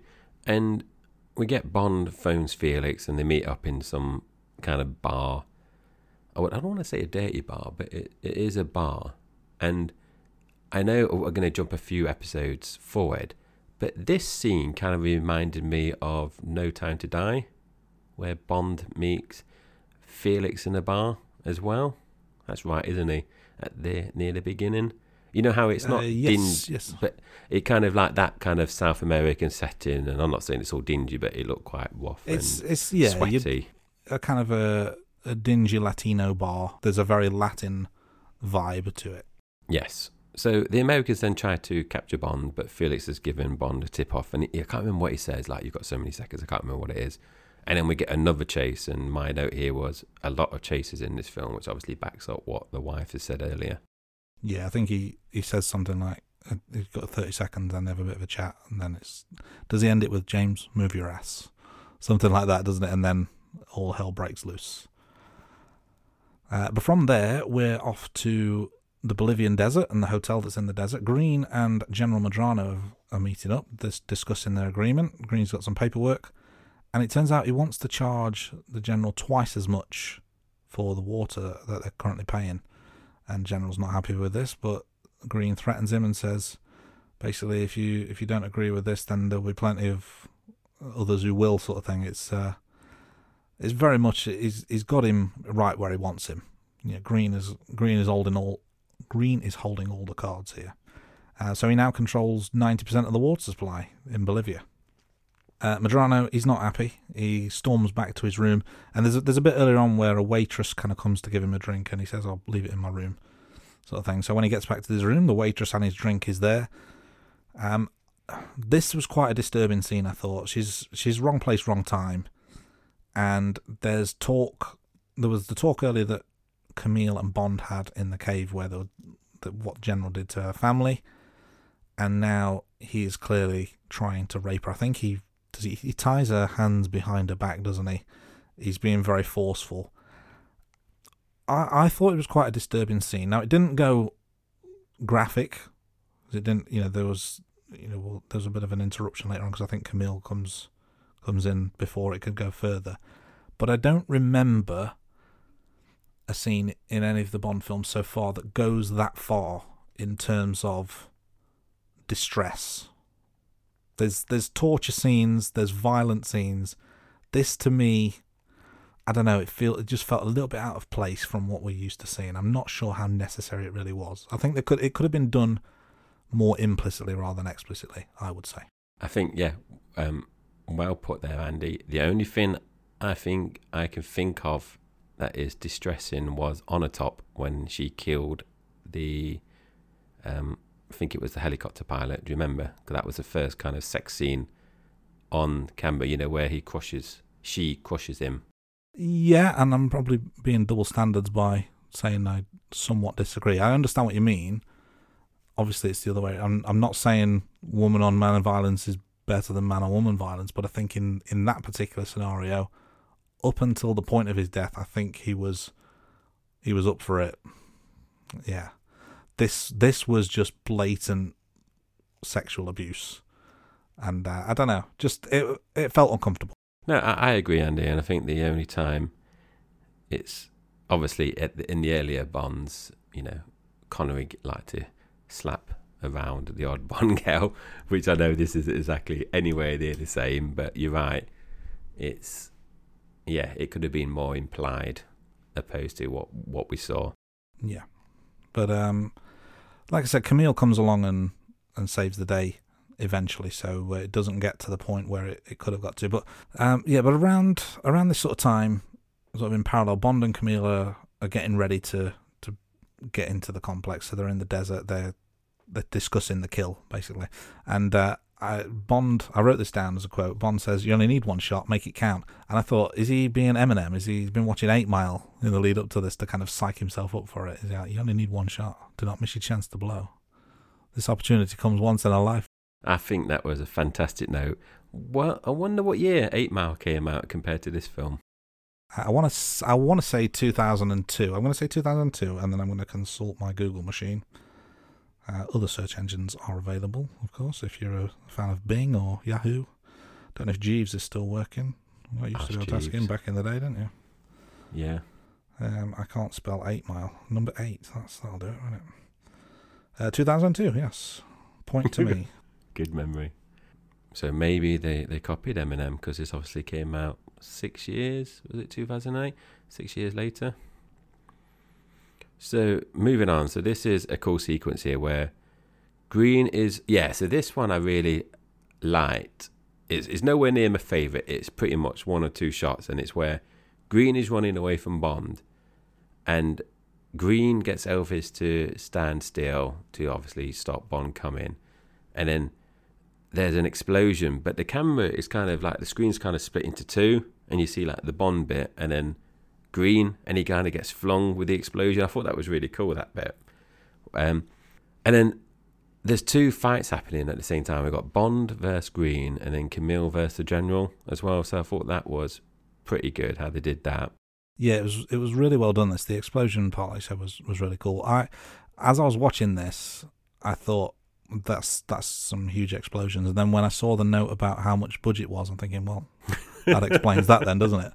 Um, my my note about the fight scenes, I thought generally they were very well done, but I thought Green was too much of a match for Bond. I thought, considering their characters, I would have thought Bond would dispatch him pretty easily because Green didn't seem to be the macho, violent type. I totally agree. It, not once up until that point there was any kind of intimidation from a physical point of view from Green. But yeah, he obviously he didn't hold his own, but it was he put more of a res- resistance than Slate did, and Slate's a hired hitman. Green, up until that point, was more the brains of the operation and leading everything, and then he had people like Elvis to do his work. So yeah, it it just yeah, it didn't sit right with me that end bit. Yeah, I agree. Hold that thought about Elvis for when we get to the rankings. You'll you'll know why. So everything kicks off. It all goes to Kaput. Bond saves the girl. Green is left alive because Green basically says to Bond, Bond, from memory, Green tells Bond everything, and Bond then says, you know, I won't kill you. So Bond leaves Green in the middle of the desert and gives him a can of motor oil, which is a kind of a reference. Well, it is a reference to what Green did to Strawberry Fields. It is, yeah. That was uh, a moment of, dare I say, compassion that he left him alive. But the way he left him alive, there was no compassion at all. It was uh, nicely done, I thought. But then from from there, we're off to Russia. Uh, so Bond's gone to Russia to find Vesper's boyfriend, Yusuf. Turns out that Yusuf has been working with Quantum. His role is, is basically to seduce women who have valuable connections, hence Vesper. And in this case, he's got another young lady with him, a Canadian intelligence operative. Uh, Bond points out the necklace that the Canadian is wearing is very similar, in fact, even the same as the one that Vesper got. And he shows her Vesper's, and that obviously makes the uh, the penny drop at that point. Now, the Canadian operative in this instance is played by uh, Stana Katic, Katic, played by Stana Katic, played by Stana Katic, whichever of those correct. We'll, we'll edit. I'm, I'm not um, good with pronunciations, um, but she's probably better known for being one of the main roles in the TV show Castle, um, a particular favourite of my wife's. I haven't seen Castle, but I know who she is. So Yus- Yusuf tells Bond to kill him, and we see Bond walking out, which you kind of think, oh, Bond probably killed him. And M and some MI6 are waiting outside for him. So M tells Bond that Green has been found dead in the desert with two bullets in the skull and a motor oil in his stomach. And Bond gives a sly smile, doesn't he, at that bit? So I would assume what happened there is he got thirsty, junked the motor oil, and then I'm assuming quantum people killed him because they found out that he basically told Bond everything that he needed to know. Is how I interpreted that, Andy. Yeah, well then I'd say that makes sense. So it turns out Bond actually hasn't killed Yusuf. So at the beginning of the film, it's very much about vengeance, and he, he took that piece of information from the Destiny just before M was going to interrogate um, Mr. White, and he's grown within the space of whatever Andy said, 104, one, one hour, 46 minutes. He's grown during this film. So he, he hasn't actually killed Yusuf, and then he drops Vesper's necklace on the ground. Yeah, and I think that brings brings it full circle, doesn't it? And kind of puts a, a full stop on the end of that. So then it's the end of the film, but we end with the gun barrel sequence. Um, it's a new gun barrel sequence for Quantum of Solace, reverting back to the more traditional one. So we, we talked last week about Casino Royale and how they incorporated that into the opening scene, but this is this is your more traditional one, just placed at the end. Uh, noticeable that Daniel Craig walks across the screen a lot quicker than the other Bond actors. Uh, shoots one-handed, and the blood comes down quicker too. So Andy, they're walking across the screen. I'm just chuckling to myself here. So, as part of the research, Andy, you know, various times we will look at YouTube, and I've mentioned before, I will look at like the different gun barrel sequences, might rewatch the opening scene, music, etc., etc. So, I rewatched the Daniel Craig walking across the screen thing, and he walked really fast compared to the others. And I thought I'd read the comments, and someone said, and it got lots of thumbs up, Andy. He walks and turns and shoots exactly on 007 as in 007. So low, he were getting low. He or she were getting lots, or they got lots of thumbs up in the YouTube comments, thinking, you know, the town it was 007. That's why Daniel Craig walked really across. Then some smart Alec underneath said he actually is 0.006. So then I was just kept playing it and pausing it to get the sound, the timing of the bullet, and it is. It's more 0.06 actually when the bullet goes off. But that's that's obviously I've got loads of free time mainly that I spend on YouTube just doing this various research in the pod. But I thought if it is why they did 007, I thought that was pretty pretty slick. But he definitely walks across quick.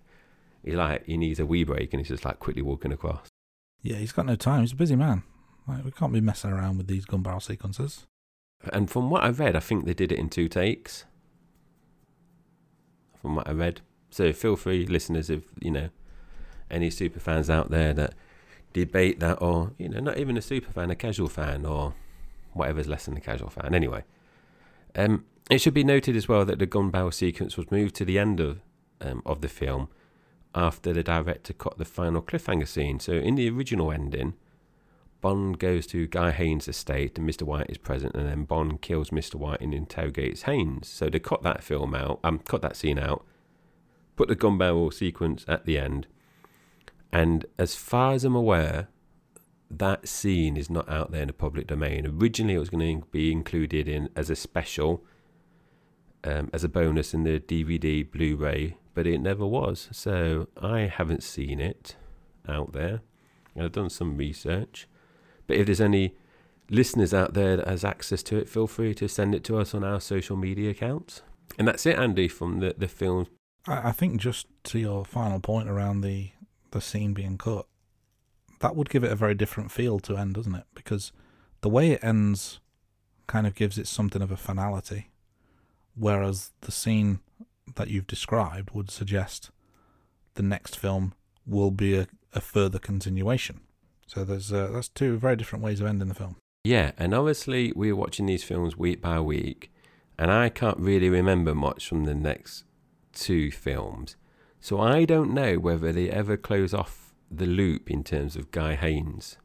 Because at the moment, the Prime Minister's advisor is still alive and out there. So unless they kind of include that in a future film, which, like I said, I can't remember, or it's a passing comment to say, you know, we're tied up the loose ends from the opera, you know, the opera, opera, opera operation at the moment, as of this film ending, Mr. White and Guy Haines and the other people in Quantum are still out there. Yeah, that's a good point, actually. Um, and I can't remember off the top of my head as well. Maybe one for research in the next couple of weeks. Yeah, and listeners tune in to next week when, you know, if it is covered in next week's episode, we find out. If it's not, then listen to the other episode in the fortnight's time and we can yeah, find if out. If it's not covered at all, we forgot all about this. I've got yes, my mind, my memory's going, Andy. So that's my excuse as I'm getting older now. The reading room. One liners and quotes. So, Andy, I'm going to kick this section off. So, as usual, I'm not going to try to add to anything. So, I've got the bit, Andy, actually, that you mentioned. So, this is Bond and Fields. So, this is at a shabby motel. And Bond says, What are we doing? And Strawberry Fields goes, We're teachers on sabbatical. This fits our cover. And Bond goes, No, it doesn't. I'd rather stay at a morgue. Come on. And then they, they get in a taxi. And at a four star hotel reception. And then Bond goes, Hello, we are teachers on sabbatical and we've just won the lottery. Hold on one second, because he doesn't actually say it in English, does he? He says it, I'm assuming, in Spanish. So, what he would have actually said. Here we go. This is where I do my uh, my, my audition for a for a foreign speaking part. Get, get ready for this. And uh, apologies for any uh, Bolivian listeners. I'm butchering uh, your version of Spanish. If indeed it is Spanish, because if it's not Spanish, I have to cut this whole thing out, aren't I?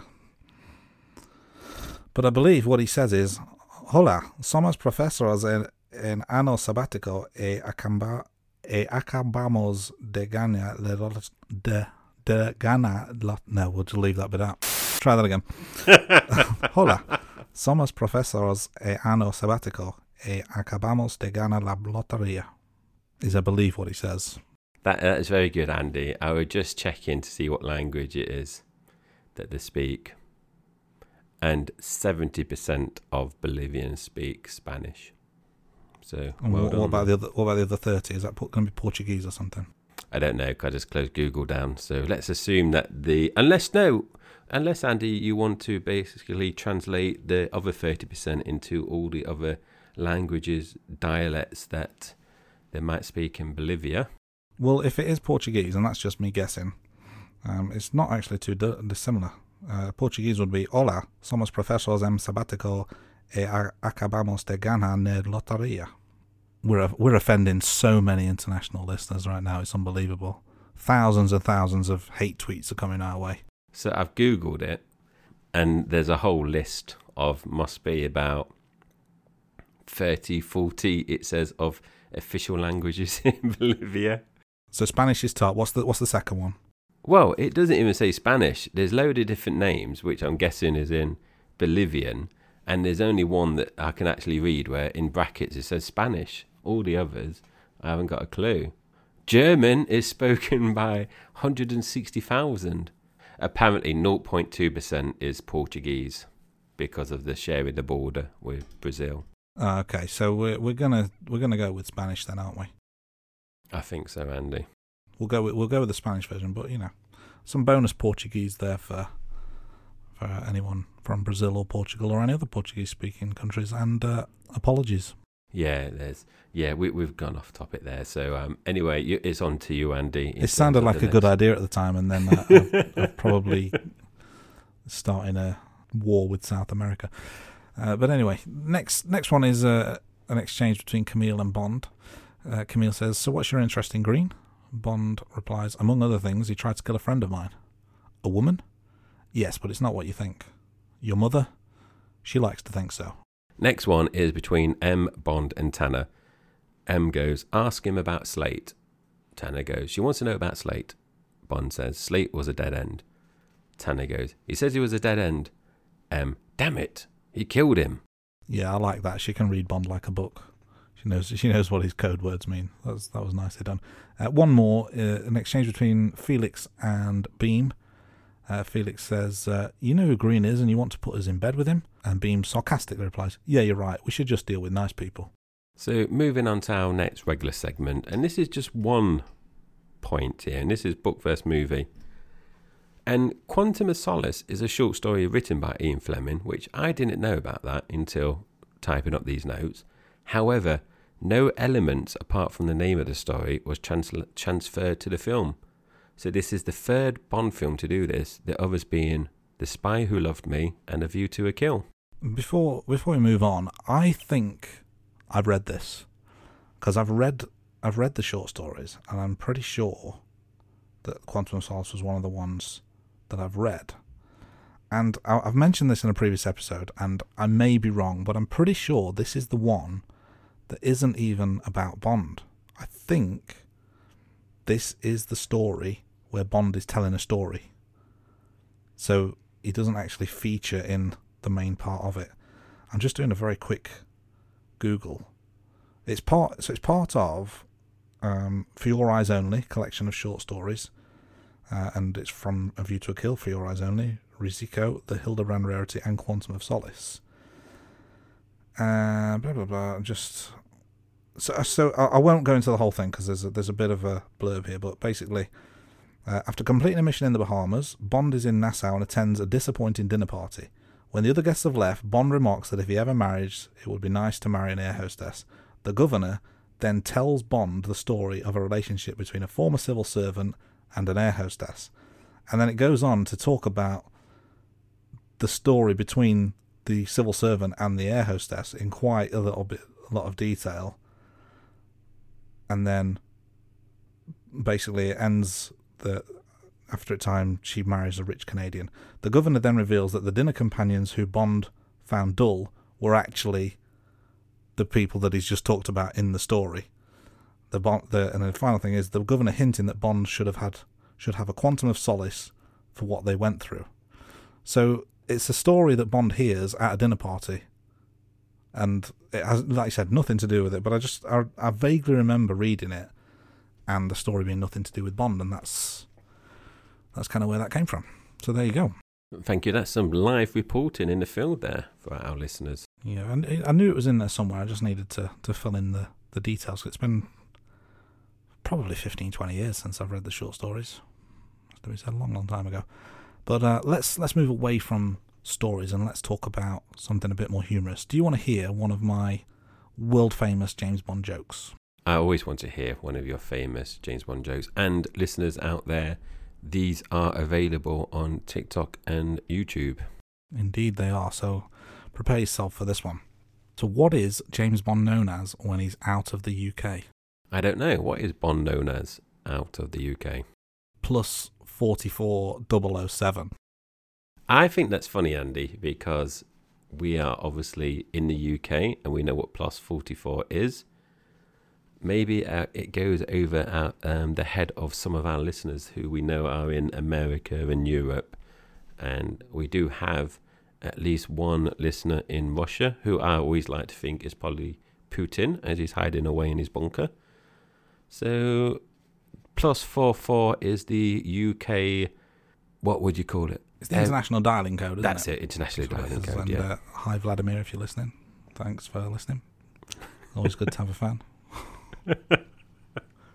Yeah, think think about some of your recent actions. um, yeah, I, I I I like this this joke for that reason. But I tell you what, where people may have heard the phrase plus forty four is uh, the band, the short lived band from the mid two thousands, around this sort of time actually.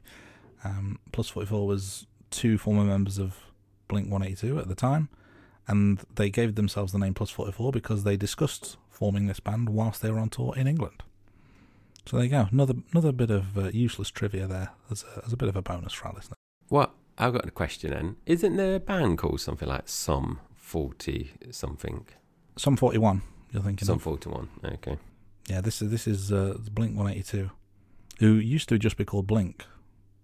There you go. Here's some more useless trivia. It used to be called Blink, but there was already a band called Blink, so for copyright reasons they had to change the name. And someone said, "Well, just add one eighty two to the end," and that's how they got the name. See, you guys you and girls, you don't just learn about James Bond on this podcast. You don't learn anything. well, you're going to learn something now, listeners, because this is the quiz time. Are you ready? Let's start the quiz.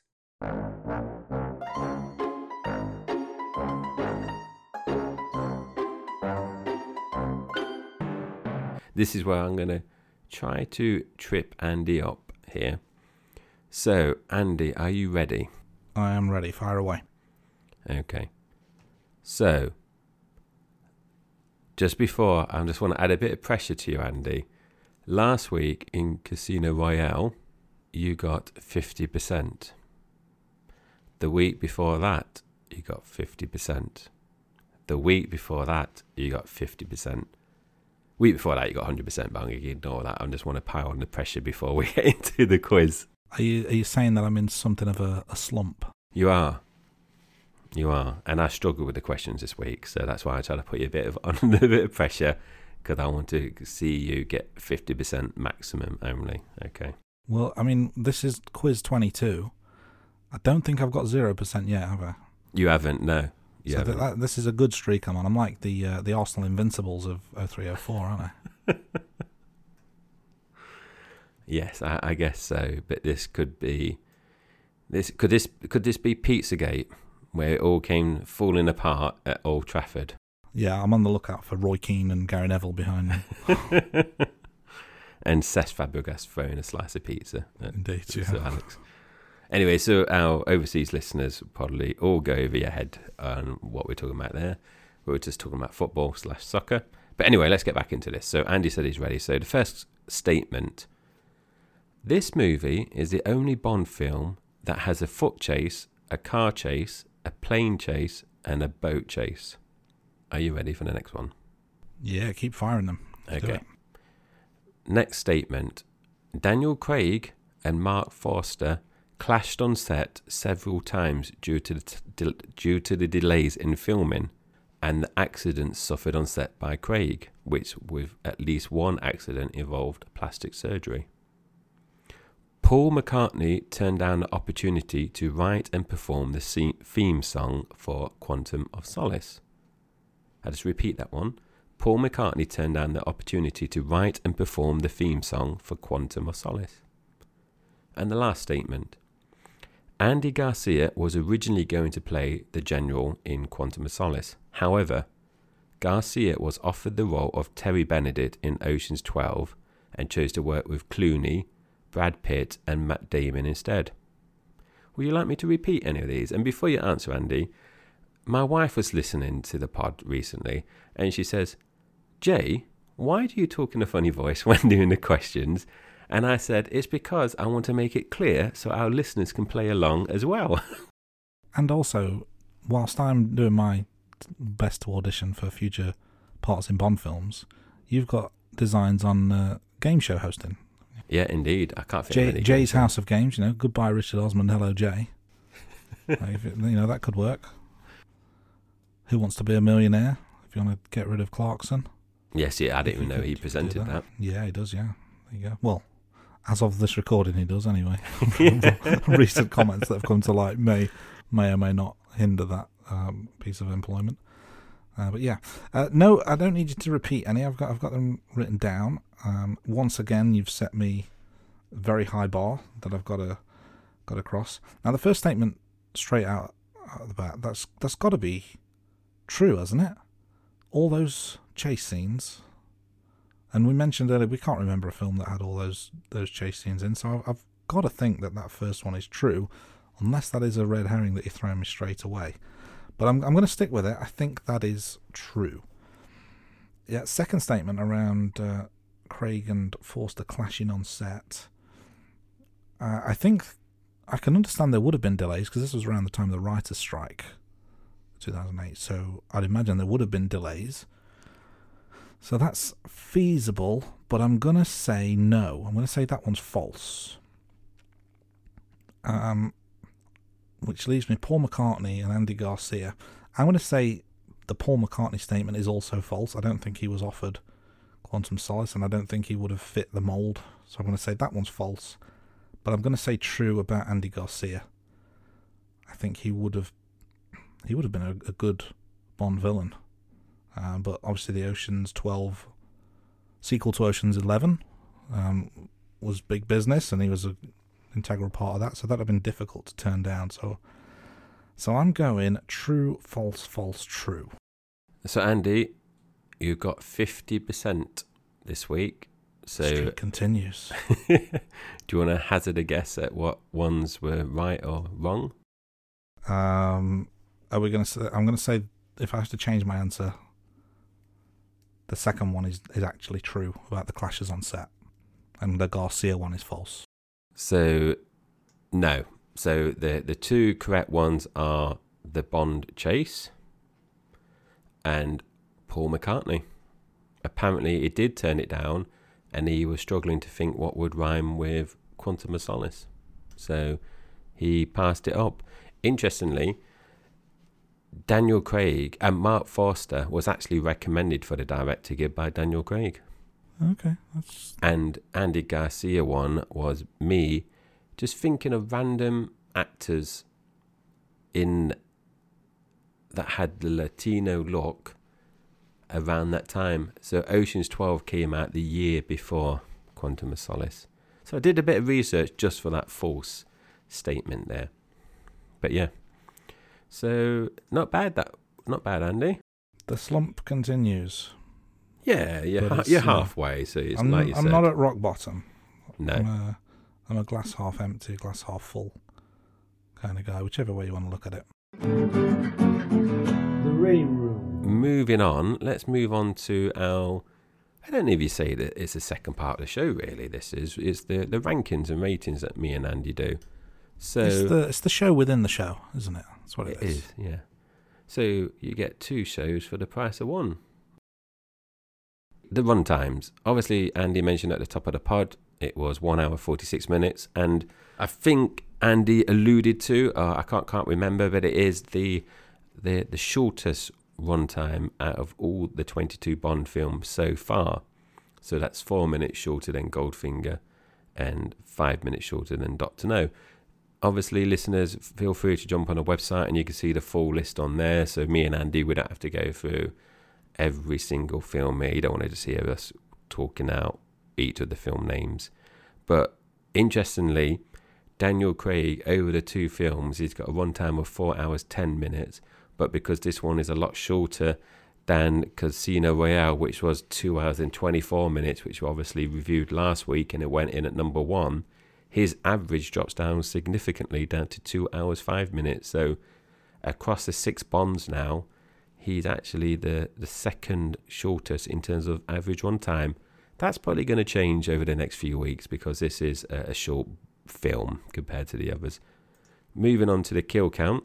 Again, we mentioned at the top of the podcast that Bond had 16 confirmed kills. Where does that leave us? So he actually moves into the top 10 this week with Quantum of Solace. So he's smack in the middle of For Your Eyes Only, which is 18 kills, and Octopussy, which is 15 kills. So Daniel Craig is sandwiched between two Roger Moore films. So I don't think that's a bad place to be. So looking at the, the kills across the whole franchise in terms of actors, Daniel Craig is actually in fourth place now with 27 kills across the two films, which is 13.5 average. So that's just just above Timothy Dalton, but quite a bit behind in terms of Sean Connery kills. But obviously, Sean Connery's got four more films on Daniel Craig. Moving on to the next one before I pass over to Andy is Martini Watch. And Andy mentioned at the beginning of the podcast, he Bond does drink martini in the Quantum of Solace. And I'm slightly pausing here, Andy, because I've got a question. Is this the first time that you hear the ingredients of the martini, or did we hear it in Casino Royale? I think we hear them in Casino Royale, and and that's when he names it the Vesper.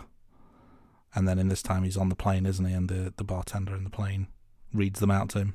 Because hasn't Bond had so many that he can't remember what he's drinking? Isn't that the Yeah, and Mathis, isn't it, comes over and he says, like, whatever it is, I don't know, I can't remember how many shots of parts of Gordon's and stuff like that.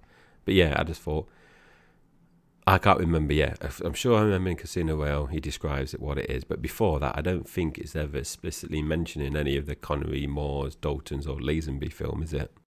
No, I don't think it is. Okay. So over to you, Andy. Okay, so the next thing is the Bond James Bond introduction, and as mentioned earlier, it doesn't appear. So this is only the fourth time in the franchise so far that we don't have the Bond James Bond introduction, uh, and obviously for Craig, he's currently on 50-50 with with just one out of two, but uh, four out of twenty-two. That's um, that's not a bad uh, not a bad run rate.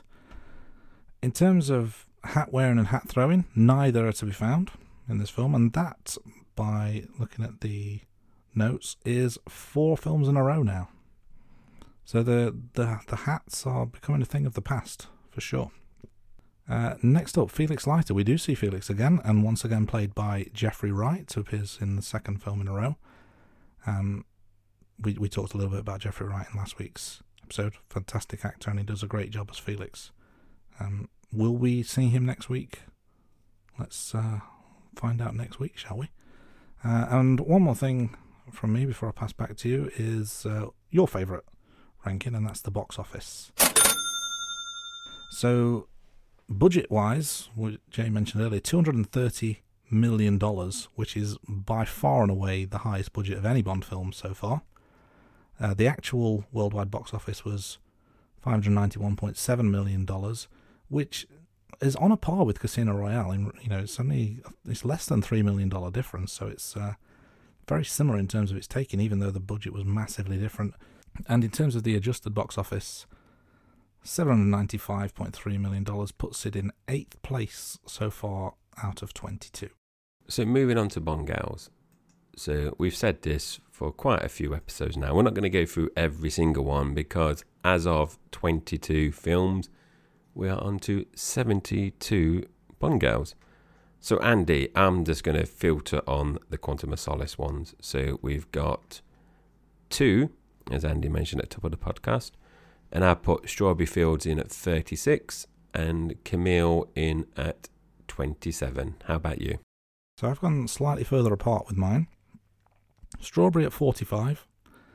Um, an okay Bond girl, but a little bit, uh, you know, a little bit too easy to jump into bed with him, and you know maybe not quite so so strong. But I've got Camille up as high as 14, so just above Jinx, just below Octopussy.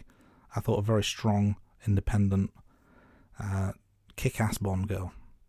Uh, it'd have been nice to see a little bit more of her, to be honest. But uh, 14, respectable position. Next up, the theme song.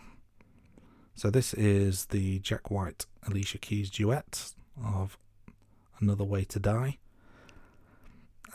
Something of a disappointing song. I understand what they were going for. Obviously, they, they changed tack slightly last week with the uh, Chris Cornell version, which I really liked. I had that in. I've got that at number six. This felt much weaker to me. I've got this in at 17 out of 22, so just below All Time High by Rita Coolidge and just above the On Her Majesty's Secret Service theme by John Barry. Um, an okay song, just I felt like it. I understand what they were going for with the, the new style Bond, just, you know, wasn't a banger. What about you, Jai? I uh, so a couple of things. I was surprised where you put this one because I I know you your music taste. I thought you might have liked this one a bit more, being alternative, rocky. So I was a bit surprised when I saw your ranking.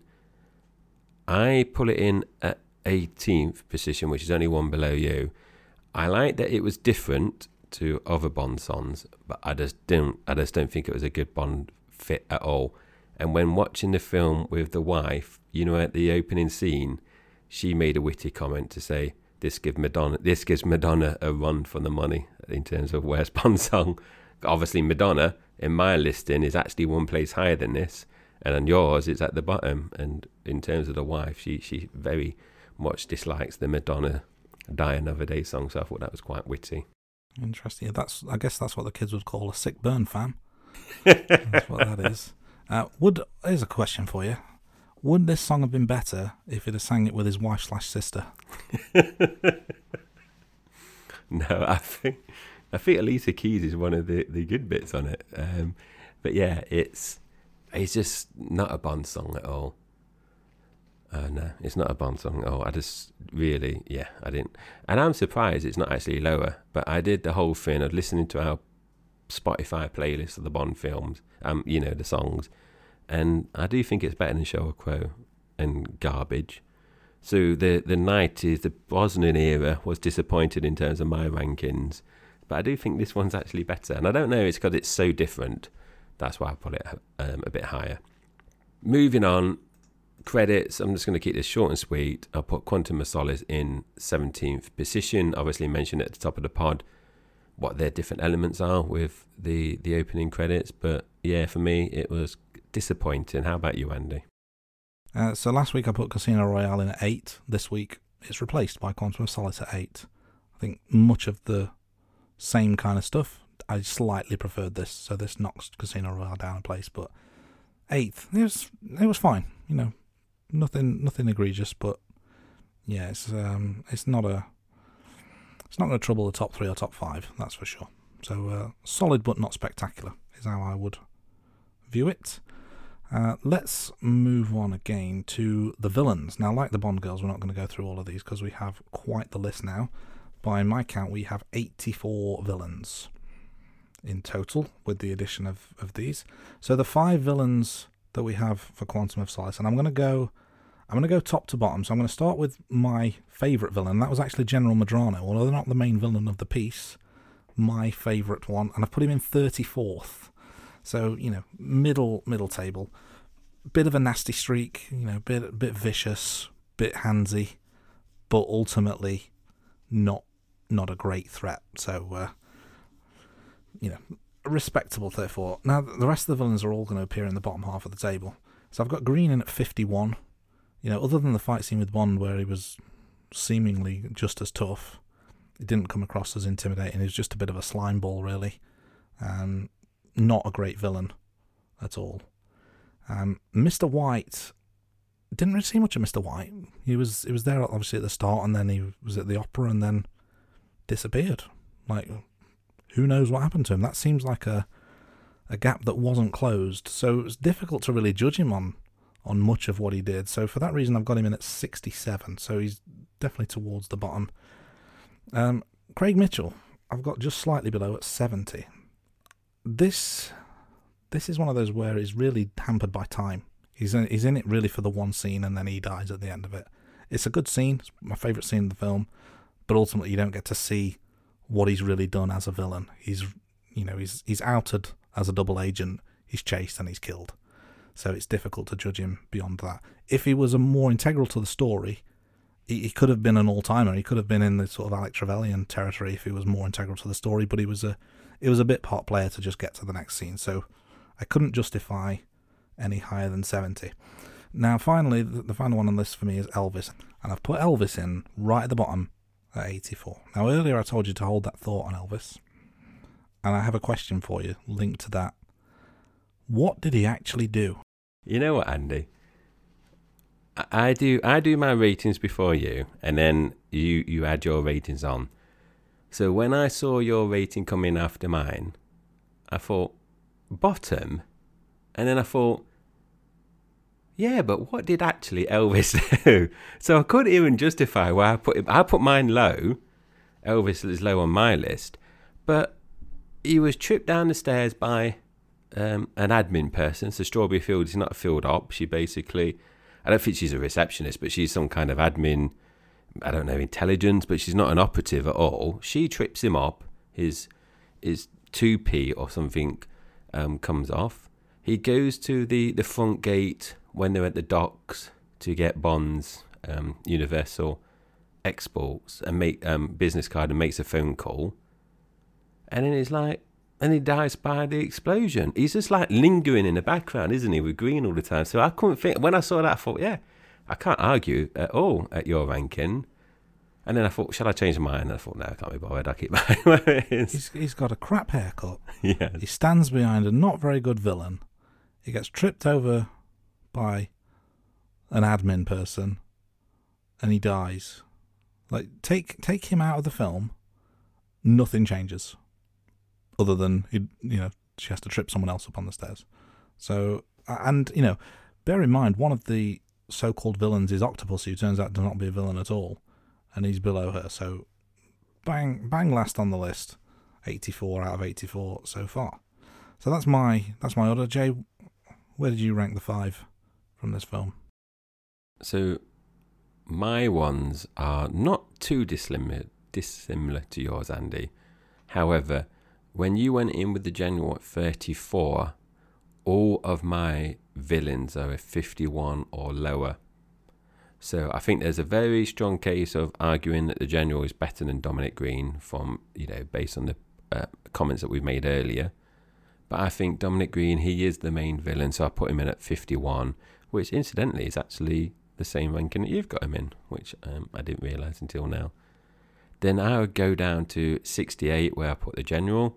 69 is Elvis, 70 is Mr. White, And then five more spots down below there is 75 Craig Mitchell. So for me, Quantum of Solace has some really weak villains slash henchmen. Because Mr. White, he he's a bit of a token villain. He's at the beginning, he's at the opera house, and then he's had his scene cut at the end. I don't recall seeing him after the opera house. I don't think we see him after then. I don't think we do. And I don't think he really plays into the story No. other than the very first scene. Yeah, yeah, exactly. So I I don't know if I put him there because of his I don't know I, I won't say his legacy, but the influence that he's had in the previous film. So he's maybe too high, but because we're looking at each film independently. But Craig Mitchell, like you said, apart from the the beginning chase, he's obviously then met his his sticky end, and then that's it. So for me, the villains in this film were really, really weak. Maybe they were better. It might have moved it up a point in terms of my ranking. But yeah, very, very disappointing. And talk about rankings, we just move on to movies now. I've put Quantum of Solace. Obviously, I mentioned earlier on, I gave it 6 out of 10. And as we mentioned, pretty much every week in the pod, we're not having any joint places in terms of the movie ranking. So I've got a number of films six out of ten. I've got five different films, including this one, which is Live and Let Die, You Only Live Twice, Octopussy, and The Living Daylights. For me, Quantum of Solace is weaker than all of those. So it's at the bottom of the pile in terms of the sixes, but above the fives. So out of the 22 films so far, I've got Quantum of Solace in 16 position, 16th position, which is a massive drop from Casino Royale last week, which I gave 8 out of 10. So very strong opening for Daniel Craig. So I mentioned earlier, you know, about the budget and the, the box office stats. So for all that extra money, they've lost two points and all those millions that I mentioned earlier. What about you, Andy? You obviously gave it a 7 earlier. Where does that pull it in your league table? So it's a bit higher up for me. It's uh, the 7 out of 10 ranks it on par with GoldenEye, A View to a Kill, For Your Eyes Only, License to Kill, On Her Majesty's Secret Service, The Spy Who Loved Me, and From Russia with Love. So there's a lot of um, a lot of company there for it. It's pretty much bang in the middle. So those films I've mentioned are between fifth and twelfth place. Quantum of Solace ranks at number eight for me. Um, I I really enjoyed the film a lot more than I remembered it, and there was a lot of good action. There was a lot of good scenes. This this is one of those that could have been an all timer had it had a better story, and to your earlier point, better villains as well. It was it was a little bit haphazard in places. There were some things that just didn't didn't get solved. Mister White being one of them. The whole Camille thing just appearing at the party, and uh, there was a, an element of disjointedness about it. But there was enough good to rank it high enough. But if you know if they'd have tightened up the story, tightened up the characters, this could have been you know a top three, top five film for me. So I, I really enjoyed it. But uh, yeah, it was a, a, definite step down from Casino Royale, which I, I you know, have ranked as my number one one movie so far with nine out of ten. So it was it was always going to struggle to compete with that. Um, but a, a, a solid top top half of the table, eighth place with seven out of ten. Uh, moving swiftly on, um, also we've had the two Craig films so far, so we can rank them by actor quite easily. Uh, for me, it comes second of two, you know, with Casino Royale being nine out of ten and Quantum being seven. Do you just want to remind the listeners of your ranking? Yeah, so Casino Royale is 8 out of 10 and Quantum of Solace is 6 out of 10 so far for the Daniel Craig. So that's a total of 14 out of 20 and that's a 7 out of 10 average.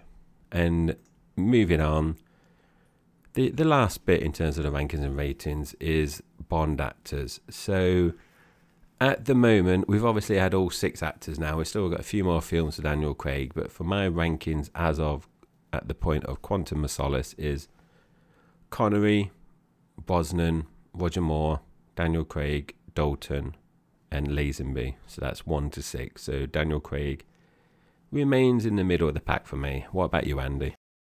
Uh, so no change for me. Craig remains my favourite Bond. He went straight in at the top spot last week, so I thought Casino Royale and his performance was excellent.